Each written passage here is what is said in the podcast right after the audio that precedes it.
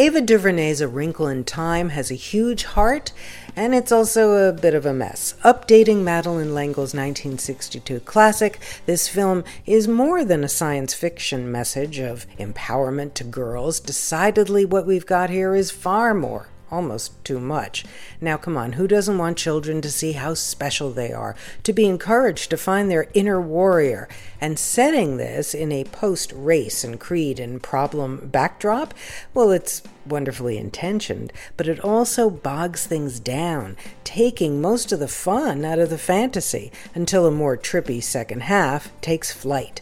Mindy Kaling, Reese Witherspoon, and even Oprah Winfrey take a back seat to a very winning Chris Pine and a knockout Storm Reid, who, as our star, keeps us cheering by her side throughout this unfortunately bumpy ride. From themovieminute.com, I'm Joanna Langfield.